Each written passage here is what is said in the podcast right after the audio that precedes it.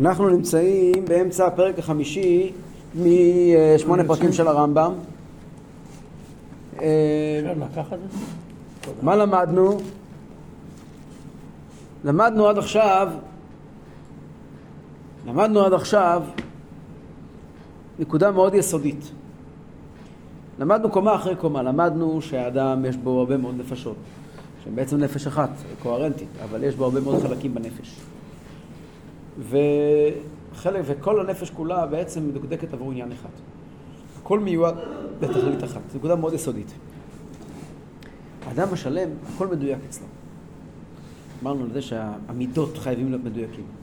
שכמו שיש לנו נפשות שעוסקות במעשים, שבהם התורה אומרת לנו איך להתנהג ואיך לא להתנהג, ככה בנפש, בחלק של המידות, של הדעות, כמו שהרמב"ם קורא להם במקומות אחרים, של התנהגויות, אה, לא ברמה המעשית, אלא ברמה הפסיכולוגית, הרגשית. פה יש גם עבודה שלמה, למדנו עבודה שלמה של לחדד וליישר את דרכנו אל שביל הזהב, כן? שיהיה הכל אה, בצורה נכונה. הרמב"ם כותב, לא פה, הוא כותב בהלכות תשובה, שיותר ממה שצריכים לחזור בתשובה על מעשים, צריכים לחזור בתשובה על דעות.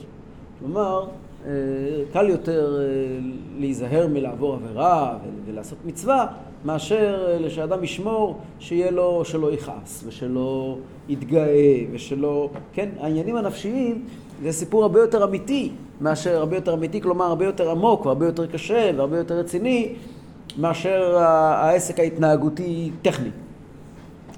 והרמב"ם הגיע ודקדק את כל העניין הזה לרמה מאוד גבוהה ואמר, אתה צריך להבין שאדם חייב לחיות, אם אדם רוצה בחיים אמיתיים, הוא חייב לחיות לתכלית אחת. לתכלית אחת. זאת אומרת, זו נקודה מאוד מאוד יסודית. מה זה תכלית אחת? למדנו פעם שעברה. מה זה תכלית אחת? אדם חייב לחיות ככה, שכל מה שהוא עושה זה הכל בשביל עבודת השם. זה עניין מאוד יסודי. אומר, זה ההבדל בין אדם לבהמה. אז איך הוא למד רפואה? בדיוק לכן. הרמב"ם העריך בזה פעם שעברה. אה, לא הוא העריך בזה פעם שעברה, הוא דיבר על אריכות גדולה על העניין של רפואה. אמר שרפואה יכולים ללמוד בשני אופנים. אתה יכול ללמוד רפואה סתם כדי להיות בריא, אז הוא אומר, אז אתה בעל חיים שיודע גם כן להיות בריא. אתה מבין שרפואה היא בעצם דרך כדי לשמור על הבריאות. כדי שעל ידי זה תוכל לעסוק בתורה ובידיעת השם, אז גם הרפואה היא כלי הכי גדול של התורה. אז למה לא עושים את זה היום? לא? אני לא חושב שגם בזמנו של הרמב"ם למדו בישיבות רפואה. מה? בישיבות לא למדו אף פעם רפואה, זה לא תחום שלומדים אותו בישיבה. צריכים לשים מה עיקר ומה טפל. כדי לדעת מה עיקר ומה טפל, אז אנחנו מבססים. קודם כל, יש זמן שבו עוסקים רק בלימוד תורה, אחרי זה, כשצריכים בשביל פרנסה, לומדים דברים נוספים. אבל בעיקרון, הבסיס הוא שלא אומרים לילד, תשמע, התכלית של החיים זה להתפרנס. לא, התכלית של החיים זה ללמוד תורה. זה התכלית של החיים. אחרי זה צריכים להתפרנס, וחיים על צווארו, צריכים ללמוד מקצוע ולהתפרנס. טוב, לענייננו, אז ראינו שהרמב"ם מעריך מאוד שהנקודה שה, היא אדם הוא מדויק, כשאדם הוא מדויק הוא הופך להיות חד באופן מאוד מאוד חזק. הכל הכל מדוקדק לנקודה אחת כמו קרן לייזר, שהכל הולך לנקודה אחת, שמה הנק... ואז האדם אגב, בגשמיות, האדם שחי בצורה כזאת הוא הופך להיות אדם הרבה יותר בריא, אדם הרבה יותר מאושר, אדם הרבה יותר חד בכל תחום, כיוון שהוא יודע מה הוא רוצה מעצמו. שמעתי פעם סיפור מיהודי בשם סימון ג'ייקובסון. סימון ג'ייקובסון הוא יהודי מאוד מאוד חשוב באמריקה, בארץ לא מכירים אותו, מכירים בארץ קצת את אח שלו, יש לו אח יוסי ג'קובסון שבארץ הוא קצת מוכר, אבל סימון ג'קובסון באמריקה הוא מוכר יותר מיוסי. לא יודעים יותר, השאלה באיזה תקופה. והסימון ג'קובסון הזה פעם הלך להרצאה בקרלי בחשול במנהטן. שמעתי ממנו פעם, הוא הגיע ודיבר, הוא סיפר, היה בהרצאה בקרלי בחשול במנהטן. ואחרי ההרצאה הוא דיבר על הרבי. אחרי ההרצאה הוא היה מכאלה שכתבו את התורה של הרבי, סימון ג'קובסון. כתב ספר מאוד חשוב שנקרא דרך לחיים של משמעות. אחרי ההרצאה ניגש אליו יהודי מבוגר ואומר לו, תראה סימון, אני רוצה לספר לך סיפור. סיפור שאני מספר לך, אני מבקש ממך לספר אותו הלאה, כי המסר שלו הוא גדול מאוד לאחרים. אני עצמי לא, לא הפקתי ממנו את המסר מספיק טוב, אבל לפחות שאחרים יפיקו ממנו את המסר. ומה הסיפור? הוא מספר שהוא למד בישיבה בסבסבנטי אצל הרבי. בשנות החמישים. והיה בחור טוב, עכשיו ולמד והכל טוב, בחורצ'יק מוכשר. יום אחד החליט שהגיע הזמן שהוא ילך לאוניברסיטה. ללמוד איזשהו, מוכשר ומוצלח, אז כדאי שילמד איזשהו מקצוע לחיים שהוא יוכל להתפרנס ממנו באופן מאוד מאוד זה. הוא הרגיש שהוא מתבזבז בישיבה, שהוא לא... היכולות שלו, חבל שיהיו מבוזבזים רק על גמרא ועל חסידות. אבל כיוון שהוא חסיד, אז לא עושים דבר בלי לשאול את הרבי, אז הוא החליט שייכנס לרבי ליחידות וישאל את הרבי. בן דובלת הבא שלו נכנס לרבי ושואל את הרבי, אומר לרבי, אני החלטתי שאני רוצה לעבור ללמוד באוניברסיטה. שם אני אוכל לממש את, ה... את היכולות שלי. אז הרבי אומר לו, אתה באת להתייעץ או לבקש ברכה? כאילו החלטת כבר. אז הוא אומר, באתי לקבל ברכה. אז הרבי אומר לו, אוקיי, ואני מרשה לעצמי לייעץ לך. אני מייעץ לך, אל תעשה את זה. תשאר בישיבה עוד שנה-שנתיים, ואחרי זה תחליט. אז הוא, אז הוא שואל את הרבי, הרבי אבל היה באוניברסיטה. אז הרבי אומר לו, ולכן אני יודע על מה אני מדבר. אם לא הייתי באוניברסיטה, היית אומר שאני לא יודע על מה מדובר. ולכן אני אומר לך ללכת לאוניברסיטה, ואני הייתי באוניברסיטה, ואני יודע על מה מדובר, ולכן אני אומר לך שלא לא מתאים לך. אה? לך, לך אני אומר לך, לא מתאים לך. אוקיי, אז אומר לרבי, אוקיי, בכל זאת. אז הוא אומר לו, תראה, תראה, אני אתן לך משהו. הרבי פותח את המגירה ומוציא עיפרון. נותן לה דף. אומר לו, "אתה- תעשה לי בבקשה על הדף, תשרטט לי עיגול. מעגל, תעשה עיגול. הוא לוקח את העט ומשרטט עיגול. הרב אומר לו, זה לא עיגול. זה מאוין, זה, זה, זה לא עיגול, לא ככה עושים עיגול. תשרטט בבקשה עיגול מדויק. זה עוד עיגול, כמובן שגם העיגול השני. לא מדויק. אז אומר לרבי, אני צריך מחוגה. אה, תגיד. היה פותח את המגירה, מוציא מחוגה, נותן לו מחוגה, תעשה עכשיו עיגול. הוא עושה עיגול מדויק. שואל אותו הרבי, תגיד לי, מה ההבדל בין העיגולים האלה לעיגול הזה? אז הוא אומר, העיגולים האלה שזה היה מתוך, מתוך, מתוך השערה. העיגול הזה היה נקודת אמצע, ופיזרתי סביבה את המעגל באופן שווה. אומר לו הרבי, ישמעו אוזניך מה שפיך מדבר. הרבה אנשים בחיים שלהם משרטטים עיגולים. אנשים הולכים ומשרטטים את החיים שלהם עם כל מיני עיגולים משוערים. אדם לומד חמש שנים רפואה, בסוף הולך ונהיה ביזנסמן. בן אדם הולך לעסקים, בסוף מוצא את עצמו שכיר באיזה בית עסק. אדם משקיע הרבה מאוד, מנסה, משקיע בכל מיני דברים, ובסוף משחית זמן, משחית כוחות, משחית כספים, משחית משאבים הכי חשובים שיש לבן אדם. הזמן הזה של הלימודים, זמן עת הנעורים. אומר לו הרבי, אדם חייב לדעת מהי נקודת האמצע שלו. וסביב נקודת האמצע שלו, לפזר את החיים. בצורה כזאת אדם לא מאבד אנרגיה. אומר לו הרבי, תראה, אתה עדיין לא מכיר את עצמך. אתה חייב להתבסס בשלב הזה של החיים, לא על לימודים ולא על מקצוע, אלא למצוא את נקודת האמצע שלך. וזה אתה תעשה כאן. בישיבה אתה תלמד את נקודת האמצע שלך, ואחרי זה כל ההחלטות שלך בחיים יהיו מדויקות. הוא לא שמע לרבי, הוא הלך לאוניברסיטה. הוא פוגש את, את סימון, אומר לו, תראה, אני עשיתי טעות. כל החיים שלי אני מעגל עיגולים לא מדויקים. אני רוצה למד. שתספר את הסיפור הלאה, למד. שלפחות אולי אחרים יעשו את הנקודת אמצע קודם. זה העומק של מה שהרמב"ם אומר כאן כאן. הרמב"ם אומר כאן, אדם צריך שיהיה כל חייו לתכלית אחת. אנשים מבזבזים את הזמן שלהם, שעות על גבי שעות, וימים על גבי ימים. בימינו מדברים הרבה מאוד על העניין הזה של, של אה, פעם לא מדברים עליו כי זה לא היה כל כך נושא, אבל בימינו זה הנושא הכי הכי מרכזי, העניין של, של ניצול זמן, לא ניצול זמן, של אה, ארגון זמן, ניהול זמן. ניהול. ניהול זמן. אדם מנהל את החיים שלו, הוא חייב לדעת לאיפה זה הולך. וכשבן אדם יודע לאיפה זה הולך, אתם ראיתם, נפטר עכשיו הרב אדלשטיין. יהודי בן מאה. כן. לפני שהוא נפטר, מה הדבר האחרון שהוא עשה? נתן את השיעור היומי שלו. הבן אדם הזה קיבל. משכורת רעה, התפרסם התלוש המשכורת שלו. זה לא מצמרר, הבן אדם הזה חי את החיים שלו בצורה הכי פשוטה שיש. אבל גם הרב שטיינמן, בלי, נכון, לא אומר. גם הרב שטיימן, נכון?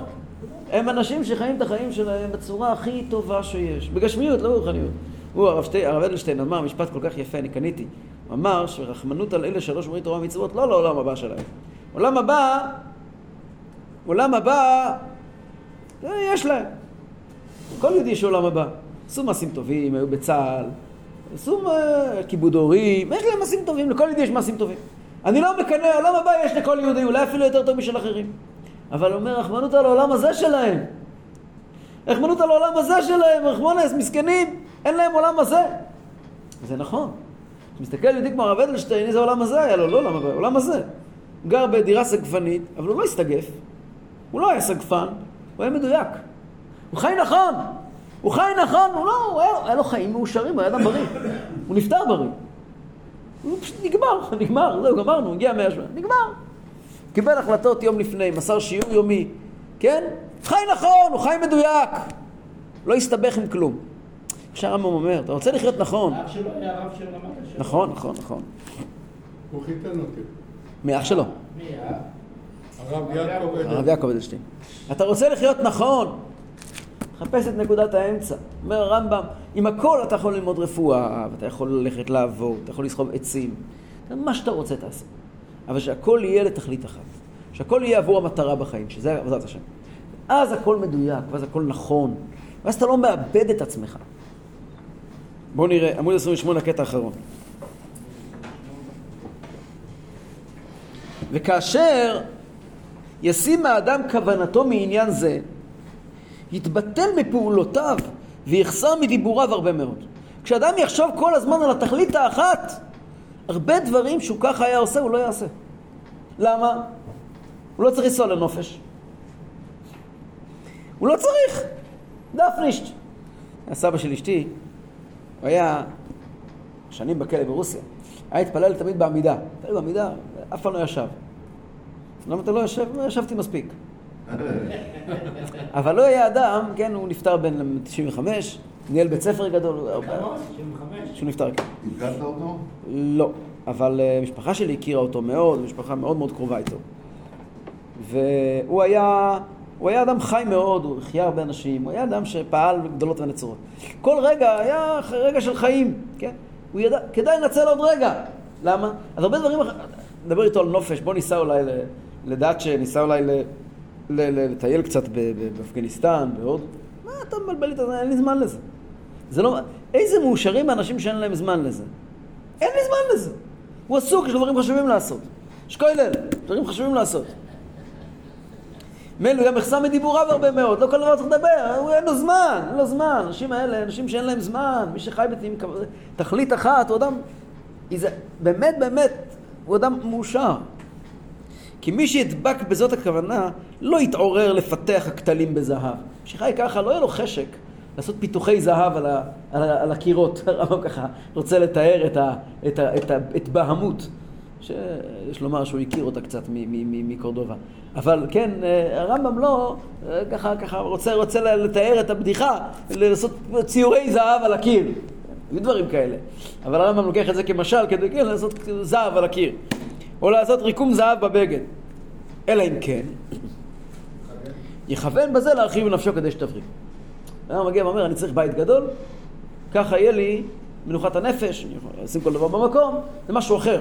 אם כדי להבריא, ויגורש כל יום ממנה שתהיה בהירה וזכה לקבל החוכמות. כדרך שאמרו, דירה נאה ואישה נאה ומיטה מוצעת לתלמידי חכמים, זה מרחיב את דעתו של אדם, יפה מאוד.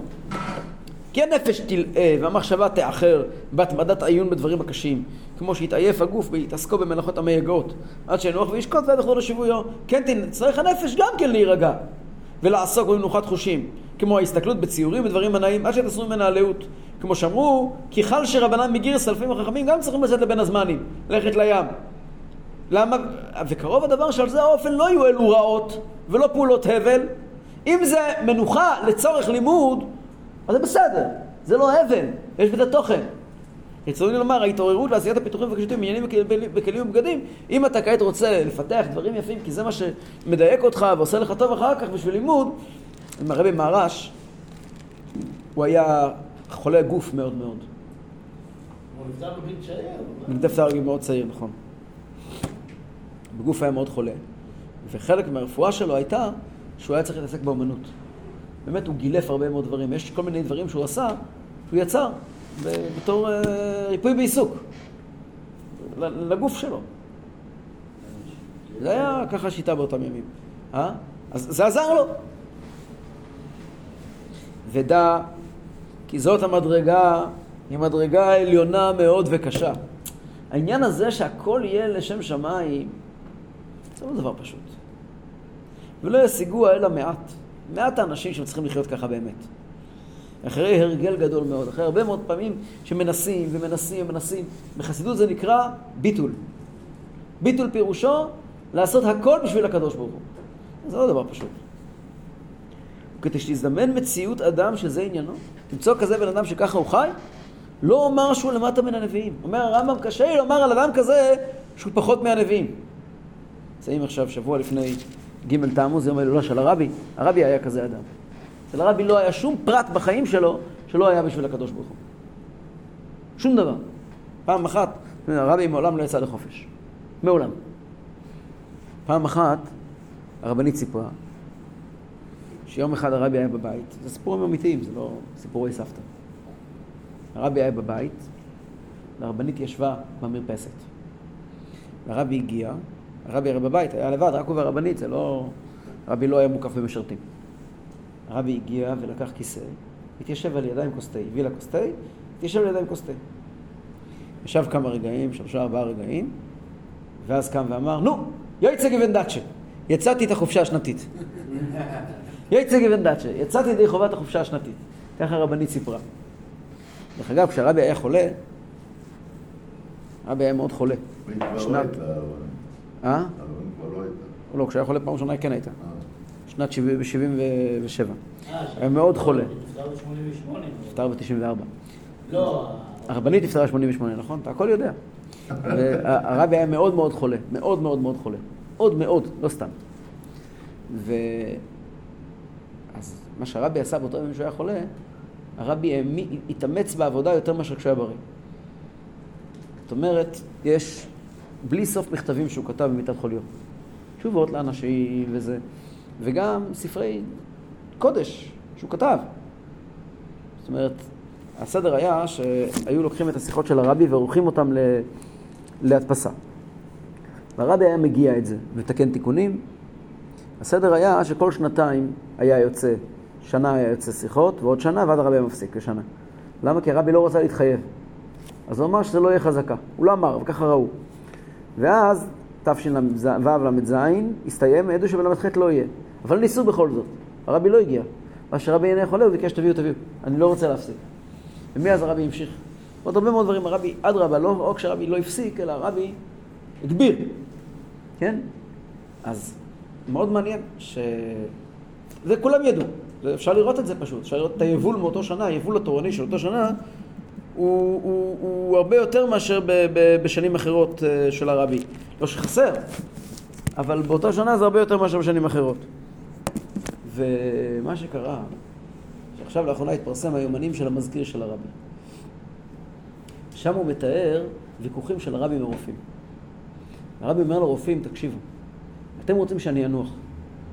אתם לא מבינים שסוד החיים נמצא בעבודה, לא במנוחה. אם אתם רוצים שאני אחיה, תנו לי לעבוד. זה מה שנותן לי את החיים. ככה הרבי אומר להם, הוא מתווכח איתם, הוא אומר להם, אני אומר לכם, הוא אומר להם הרבי לרופאים, תדעו לכם זה, אני לא אומר את זה רק עליי. אני אומר את זה על כולם. אתם צריכים לשנות את הגישה, את הדוקטורינה הרפואית שלכם. נכון, בן אדם צריך לפעמים לנוח, אבל באופן עקרוני, תיתן לבן אדם לעשות את מה שהוא צריך לעשות, מה שהוא אוהב לעשות, הבן אדם יתמלא בעצמו ו- ויוכל לחיות. אתם חייבים לאפשר, הרבי אומר להם, אתם חייבים לאפשר לי, הוא אומר להם, אתם חייבים לאפשר לאחרים. ככל שבן אדם יוכל לעבוד יותר, הוא יחיה יותר, יהיה לו יותר טוב. דיברנו על זה גם ביום שישי, הרב, הרב אשכנזי דיבר על זה, וזו הנקודה שכתובה כאן. כשאדם חי ככה, שהכל לתכלית אחת, אז החיים מתמקסמים לאותה תכלית. הרב אומר הרמב"ם שאדם כזה הוא לא למטה מן הנביא, כי הוא כולו לקדוש ברוך הוא. רצוני לומר שהוא ינהיג כוחות נפשו כולם וישים תכליתם השם יתעלה לבד ולא יעשה מעשה גדול ולא קטן ולא ידבר מילה אלא אם זה המעשה או זה הדיבור יביאו אל מעלה או אל מה שיביא למעלה והוא יחשוב ויתבונן בכל מעשה ותנועה ויראה המביאו אל התכלית ההוא אינו מביא אז יעשהו אדם כזה ש, שכל מעושה וכל תנועה שלו יחשוב האם זה מקרב אותי לקדוש ברוך הוא או לא, אומר הרמב"ם הוא לא פחות מנביא. אם הוא לא חווה נבואה. וזהו אשר דרש ממנו יתעלה שנכוון אליו. זה מה שהקדוש ברוך הוא רוצה מאיתנו. באומרו, ואהבת את השם אלוקיך בכל לבבך ובכל נפשך. רצונו לומר, בכל חלקי נפשך. אהבת השם זה לא תחביב. זה צריך להיות דבר שתופס בכל חלק בנפש שלך. כשעושים תכלית כל חלק ממנה תכלית אחת, כל הנפש שלך, כל פרט בה יהיה הכל תכלית אחת. והיא לאהבה את השם. וכבר זרזו הנביאים עליהם השלום גם כן על זה העניין. הנביאים כתבו ואמרו, בכל דרכיך דאהו. ופרשו החכמים ואמרו, ואפילו בדבר עבירה. בכל דרכיך, גם אם אתה עובר עבירה, גם את זה תעשה בשביל הקדוש ברוך הוא. איך זה יכול להיות? זה שנקרא עבירה לשמה. לפעמים בן אדם עובר עבירה בשביל הקדוש ברוך הוא, גם זה יכול להיות. איך? אתה? מה, שאדם עובר עבירה בשביל הקדוש ברוך הוא? כן. אתן לך כמה דוגמאות. דוגמה הכי קלאסית. כן. אסתר המלכה הולכת לאחשוורוש, זה מצווה או עבירה? אה, עבירה? זה עבירה. למה? היא הלכה בשביל להציל את עם ישראל. המעשה הוא מצווה או עבירה? עבירה. עבירה. אבל בשביל הקדוש ברוך הוא. משהו בין בין זמננו, אתה יכול לתת לי כן. דוגמה? בלי סוף דוגמאות. אחת. אחת, כן. כשבן אדם סוגר את ה... עוזב את הישיבה, עוזב את הדברים החשובים והחיוביים, והולך לגור במקום שאין בו יהודים, ואין בו קהילה, ואין בו בית כנסת, ואין בו ספר תורה, ואין בו מניין, כדי לקיים שם חיים יהודיים בשליחותו של הרבי. עושה מצווה או עבירה? עכשיו, לא עושה מצווה. ה- ה- הגיס שלי, שליח של הרבי בברביידוס. איפה? ברביידוס. ברביידוס זה בקריבים. אה, בברוס. שלוש שנים לא היה לו מניין. לא היה לו מניין. זה מצווה או עבירה? אבל זה בשביל הקדוש ברוך הוא. זה בשביל הקדוש ברוך הוא. הרבי שלח אותו. נכון. נכון. אם הרבי שלח אותו, הוא עושה נכון, דבר הרבי. נכון, נכון. רק הוא שם את הקדוש ברוך הוא במרכז פה. כלומר, שתשים לפועל ההוא תכלית כלפי האמת. ואפילו הייתה בו עבירה בצד מן הצדדים. עכשיו יש שם בניין. עכשיו יש שם מניין גדול, ויותר מספר תורה אחד, כן. וכבר כללו החכמים עליהם השלום זה העניין כולו בקצר שבאמרים. אומר, חכמים לקחו את כל הרעיון הזה שכעת דיברנו ואמרו אותו בשורה אחת. והקיפו העניין הקפה שלמה עד מאוד. עד שאתה, אומר הרמב"ם, אם תבחן קוצר אותם המילים, איך הביעו זה העניין הגדול והעצום. עכשיו כבר חיברו בו חיבורים ולא יכילו, אומר הרעיון הזה שכעת דיברנו הוא העניין הכי גדול בחיים.